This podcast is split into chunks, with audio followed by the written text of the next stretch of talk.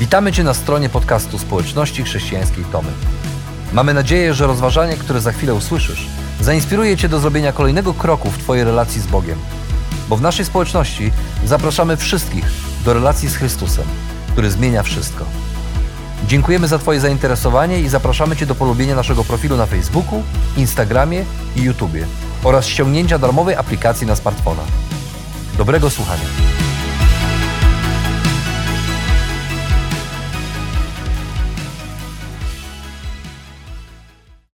Czy mamy wrogów? Czy mamy nieprzyjaciół?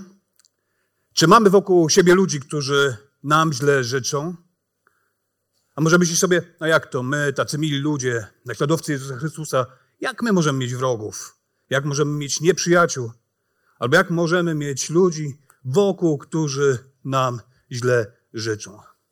Jednak czasami tak bywa, że i naśladowcy Jezusa Chrystusa mają wrogów, mają nieprzyjaciół. Jeżeli masz wroga, to należysz do wielkiego grona osób, do, należysz do tych, których Jezus powołał, namaścił. I należysz do tych, którzy z powodu swojej wiary, z powodu tego, że wyznają Chrystusa, czasami mają wokół siebie ludzi, którzy źle nam czy im życzą. Nawet Jezus, on również, wiecie o tym dobrze, miał wielu wrogów. Miał wielu tych, którzy źle mu życzyli, którzy byli jego nieprzyjaciółmi. A może nie mamy zajadłych nieprzyjaciół, którzy źle by nam życzyli, ale z łatwością, jestem o tym przekonany, wymienimy kilka osób, których szczerze nie lubimy i którzy nie lubią również nas. I prawdopodobnie Prawdopodobnie, gdybyśmy robili taką listę, to na tej liście znalazłoby się wiele osób, których, których szczerze nie lubimy. Bo czasami bywa tak, że często nie lubimy ludzi, którzy mają inne poglądy jak my. Albo nie lubimy innych za to, jak się zachowują, albo za to, jak wyglądają, albo za to, jak się ubierają, nie lubimy innych za to, co i jak mówią. Nie lubimy innych za to, że nie kibicują tej drużynie, której my kibicujemy, albo nie wspierają tej partii, której, którą my wspieramy. Albo nie lubimy szefa w pracy, bo wydaje się nam, że innych traktuje lepiej. Albo mamy problem z lubieniem hałaśliwego sąsiada, który postanowił robić remont swojego mieszkania właśnie wtedy, kiedy my po ciężkim dniu pracy chcemy odpocząć. Denerwują nas ci, którzy otwarcie i bez żadnych przeszkód na różnego rodzaju manifestacjach, marszach manifestują swoje poglądy, z którymi my się nie zgadzamy. I lista tych osób mogłaby być bardzo długa. A przede wszystkim jednak mamy tendencję do nielubienia tych, którzy nie lubią nas. A Nancy Astor, pierwsza kobieta, która zasiadała w brytyjskiej Izbie Gmin, nie darzyła sympatią Winstona Churchilla. I pewnego razu powiedziała mu: Winston, gdybyś był moim mężem, wsypałabym ci truciznę do kawy. A Churchill błyskotliwie odpowiedział: Proszę pani, gdyby pani była moją żoną, ochoczo bym ją wypił. Po dłuższym zastanowieniu każdy z nas z łatwością wymieniłby listę osób, których szczerze nie lubi. I prawdopodobnie na tej liście znaleźliby się ludzie, z którymi trudno jest nam utrzymać relacje. Bo okazuje się, że czasami każdego, naprawdę każdego trudno jest lubić. I nawet nas. Nas, naśladowców Chrystusa, czasami trudno jest lubić. A więc jak żyć wśród ludzi, którzy są naszymi nieprzyjaciółmi. Jezus Chrystus wygląda na to, że nie wymaga, abyśmy darzyli wszystkich ciepłymi uczuciami. I sam nie miał e, za wiele sympatii do faryzeuszy czy uczonych w piśmie. I może tak jest, że nie musimy lubić wszystkich. I czy nie jest to powód do ulgi? Ale prawda jest taka, że jako naśladowcy Jezusa Chrystusa mamy kochać wszystkich. A w piątym rozdziale Ewangelii Mateusza od 43 wersetu czytamy. Wiecie, że powiedziano, masz kochać swego bliźniego, a wroga mieć w nienawiści. Ja wam natomiast mówię, kochajcie waszych nieprzyjaciół i módlcie się za tych, którzy was prześladują. Tak czyniąc, zachowujcie się, jak przystało na dzieci waszego Ojca w niebie. On sprawia, że słońce wschodzi nad złymi i dobrymi, a deszcz spada na sprawiedliwych i niesprawiedliwych. Bo jeśli okazujecie miłość tym, którzy was kochają, co, nam, co wam wynagradzać? Czy celnicy nie czynią podobnie? A jeśli pozdrawiacie tych swoich braci, co w tym nadzwyczajnego? Poganie też to robią. Wy bądźcie doskonali, jak doskonały jest wasz Ojciec w niebie. A Jezus na początku tej wypowiedzi, tej swojej wypowiedzi, kolejny raz e, rozprawia się z nauczaniem faryzeuszy. A faryzeusze nauczali, że Żydzi mają kochać tylko swoich bliźnich, a nienawidzieć swoich wrogów. I w swojej wypowiedzi Jezus odwołuje się do tego, co powiedziano, a nie do tego, co napisano. Bo w Piśmie Świętym, ani w Starym Testamencie, ani w Nowym Testamencie nie mamy ani jednego zdania, które w jakikolwiek sposób zachęcałoby do nienawiści. Wręcz przeciwnie. I w Starym, i w Nowym Testamencie czytamy o tym, aby miłować swoich nieprzyjaciół. Słyszeliście, że powiedziano, a ja wam mówię. Jezus rozprawia się z pewnym nauczaniem, które bardzo mocno zakorzenione było w świadomości Żydów.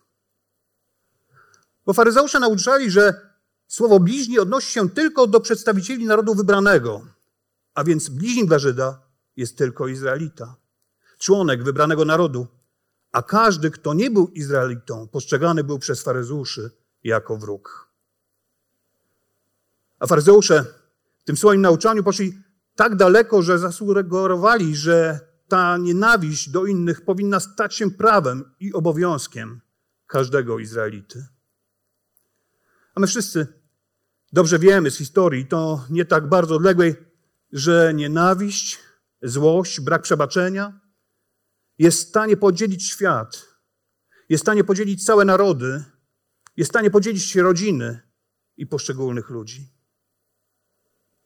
Bo nienawiść i złość to te negatywne uczucia, które kładą na łopatki wszystkie relacje. Jeżeli czujesz nienawiść i złość do innych, to nie masz szansy na to, aby zbudować z nimi dobrą, trwałą relację, bo to wszystko się rozpada. Pozytywne nastawienie do swoich, negatywne nastawienie do innych. Tego chcieli uczyć faryzeusze. A Jezus, nawiązując do takiego nauczania, mówi: Ja wam natomiast mówię, kochajcie wszystkich waszych nieprzyjaciół i módlcie się za tych, którzy was prześladują. A czy jest to możliwe? Czy da się tak żyć? Po ludzku, po ludzku to zupełnie niemożliwe. Bo jak można nakazać komuś, żeby kochał swojego nieprzyjaciela? Bo ludzka sprawiedliwość nakazuje nam, jak Kuba Bogu, tak Bóg Kubie. Jak ty mnie nienawidzisz, to mi nie pozostaje nic innego, jak nienawidzić ciebie. Czy możliwe jest kochać kogoś, kto stale depcze nam po palcach? Czy możliwe jest kochać tych, którzy plotkują o nas źle, mówią o nas źle do innych? Którzy wyśmiewają się z naszego światopoglądu? Czy możliwe jest kochać tych, którzy ciągle nadeptują nam na odcisk? A nie wiem jak dla Was, ale dla mnie są to jedne z najtrudniejszych, najbardziej kontrowersyjnych, radykalnych żądań, jakie Jezus kiedykolwiek postawił swoim naśladowcom. Bo mamy kochać naszych nieprzyjaciół. A nie tylko mamy ich kochać, ale mamy się o nich modlić. Mamy modlić się za tych, którzy nas prześladują. A więc jak to zrobić?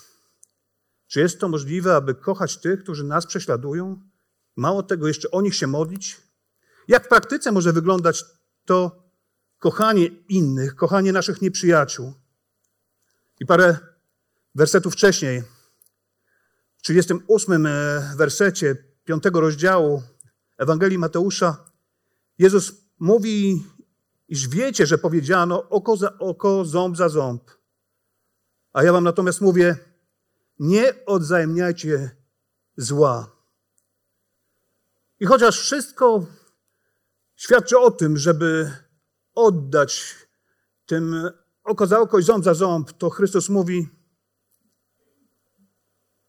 Nie oddawajcie, nie odzajemniajcie zła, nie róbcie tak. A temu, kto ci wymierzy prawy policzek, nastaw również lewy. Mówi tutaj o tym, że nieprzyjaciel może uderzyć cię w policzek, a temu nastaw drugi. A temu, kto cię pozywa do sądu i chce zabrać tunikę, zostaw także płaszcz. Nie procesuj się.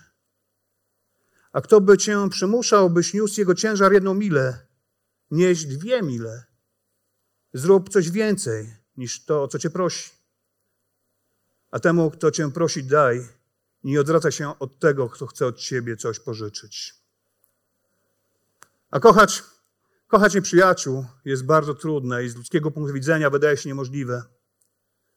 A kochać, kochać to również słowo, wokół którego narosło sporo nieporozumień. I najprawdopodobniej jest tak dlatego, że posługujemy się tym słowem w odniesieniu do wielu różnych rzeczy. Kocham żonę, kocham nasz kraj. Niektórzy kochają czekoladę lub kochają swojego psa. Używamy to słowo tak często i na wiele różnych sposobów, że wręcz straciło ono swoje właściwe znaczenie, straciło swoją moc. A największym nieporozumieniem współczesnego świata jest fakt, że sprowadza miłość do poziomu uczuć. To jest największe nieporozumienie. Nieporozumienie tego świata, które sprowadza miłość do poziomu tylko i wyłącznie uczuć. Bo większość ludzi uważa, że miłość jest uczuciem, jest czymś zniosłym, czymś, czymś nad czym trudno jest zapanować. Ale każdy z nas wie również, że uczucia przychodzą i odchodzą, bo są nietrwałe. I prawdą jest, że miłość wywołuje uczucia, ale sama jest czymś więcej niż uczuciem. Miłość jest czymś, na co możemy się zdecydować.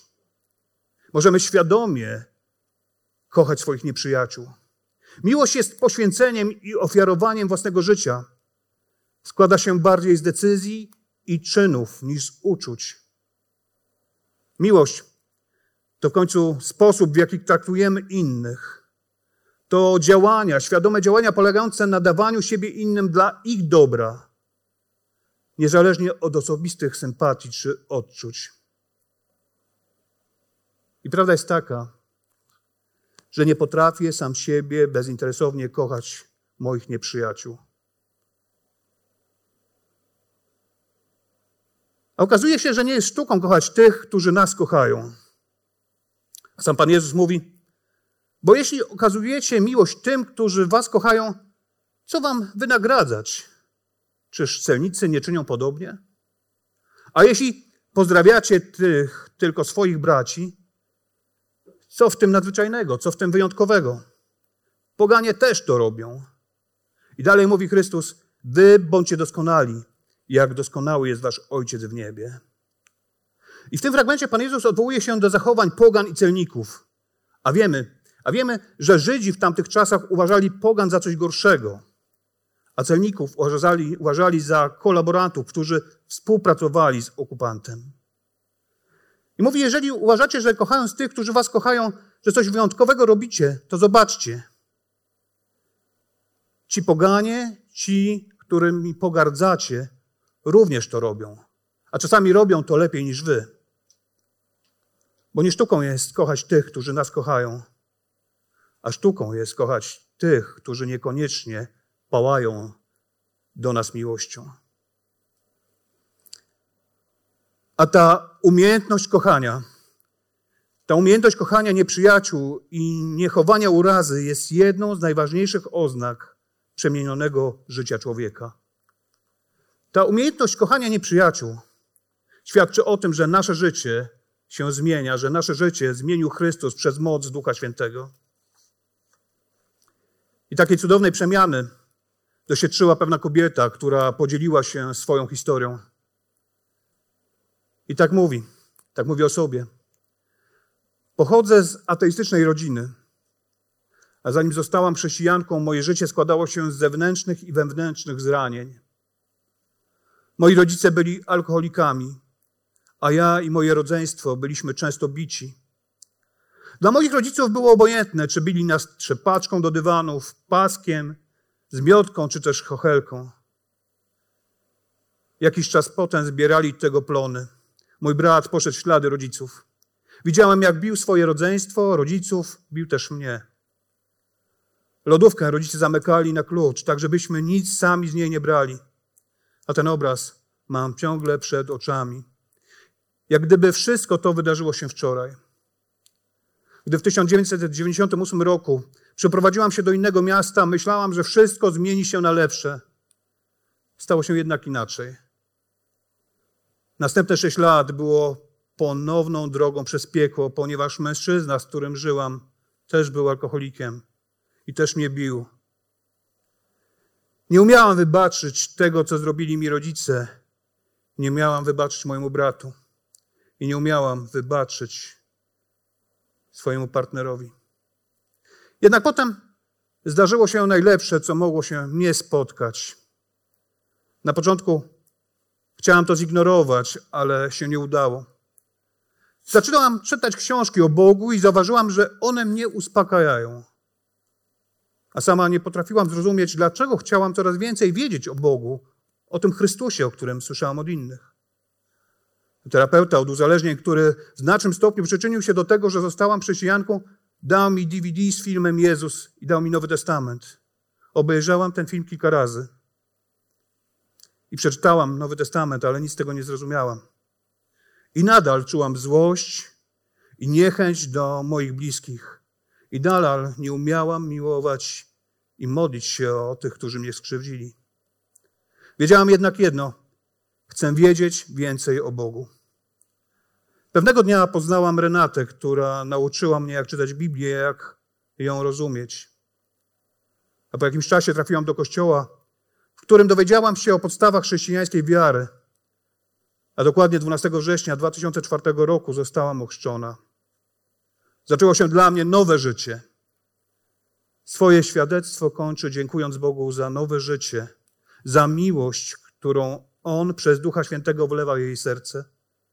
Dzięki Tobie mówi, mogę dziś powiedzieć, kocham moich rodziców i kocham mojego brata, ponieważ dzięki Tobie im przebaczyłam. I dzisiaj codziennie się o nich modlę. Modlę się o to, żeby i oni mogli uwierzyć. A Jezus mówi, że mamy kochać swoich nieprzyjaciół i modlić się o tych, którzy nas prześladują. Bo modlitwa o innych zmienia naszą postawę wobec nich.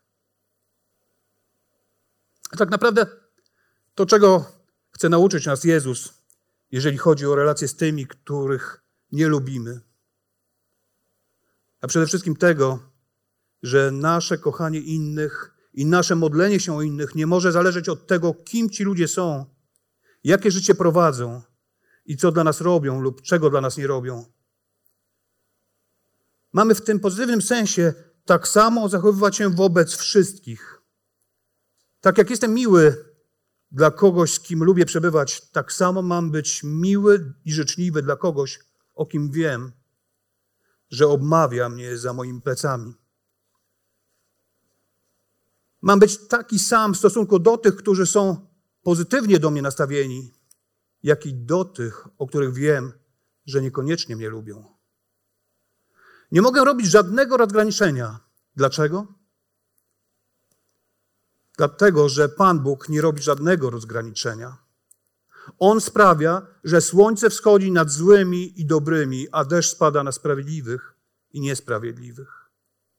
Innymi słowy, Pan Bóg w swojej dobroci troszczy się o każdego z nas. Obojętnie, czy na to zasłużyliśmy, czy nie.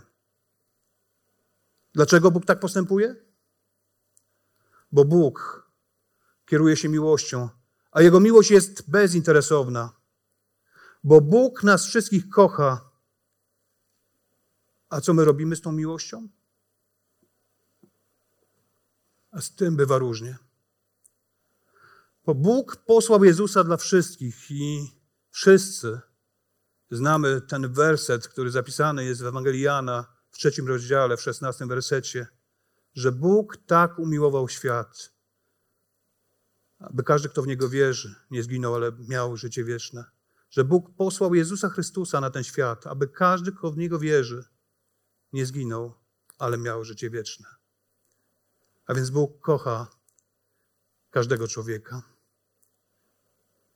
Jeżeli Bóg nie robi żadnego rozgraniczenia, to dlaczego my to robimy?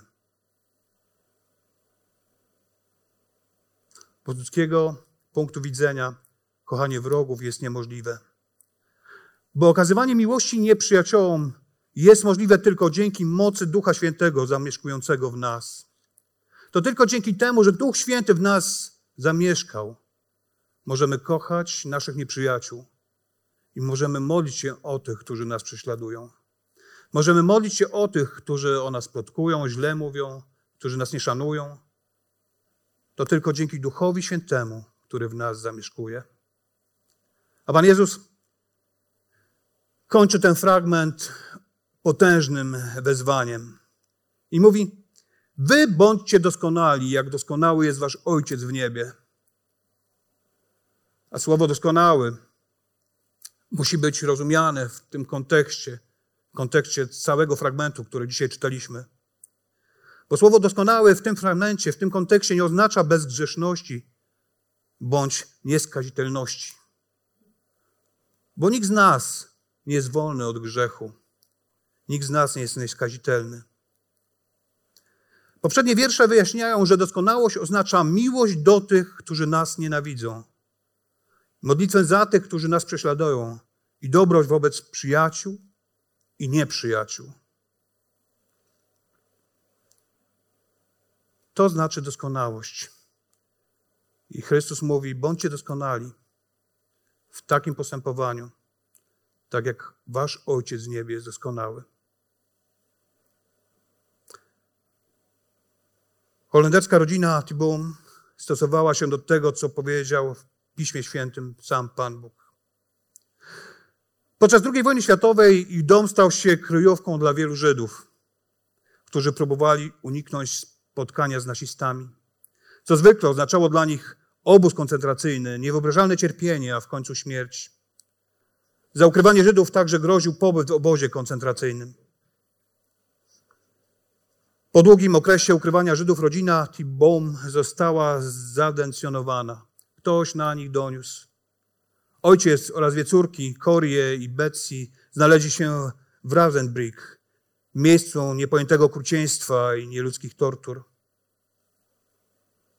Pan Tibom wkrótce zmarł w obozie, a potem także Betsy.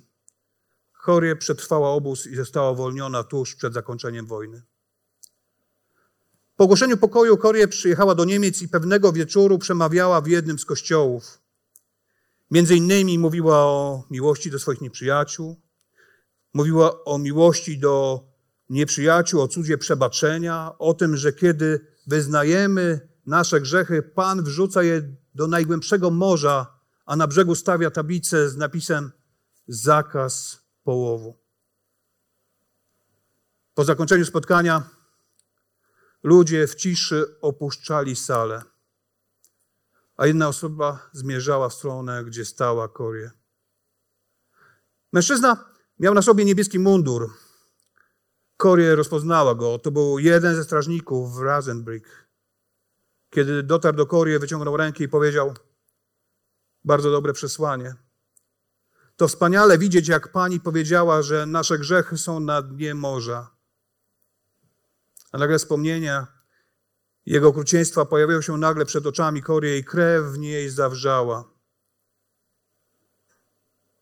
Wspomniała pani Ravensbrück, mówi dalej. I byłem tam strażnikiem, ale potem się nawróciłem i zostałem chrześcijaninem. Wiem, że Bóg przebaczył mi moje okrucieństwo, ale chciałbym, by usłyszeć także to z pani ust. Czy pani mi wybacza? Jej odruchową reakcją powinno być zgorzknienie i nieprzebaczenie, co byłoby zrozumiałe, zrozumiałe dla wszystkich nas.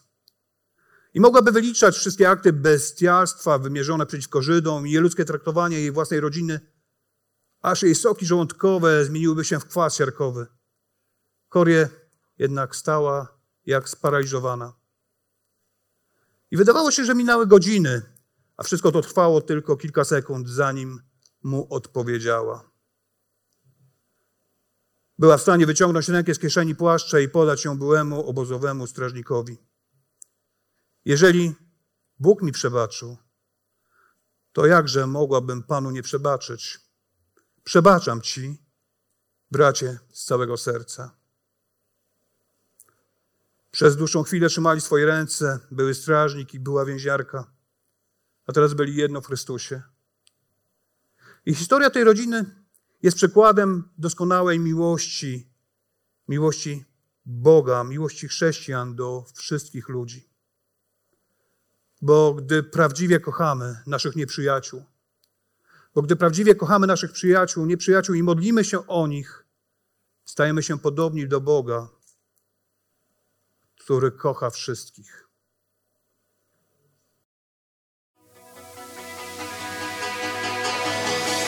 Jeszcze raz dziękujemy za wysłuchanie naszego rozważania. Jeżeli mieszkasz w okolicach Tomaszowa Mazowieckiego lub Łodzi, zapraszamy Cię do odwiedzenia nas na niedzielnym nabożeństwie. Więcej informacji znajdziesz na stronie schatomy.pl.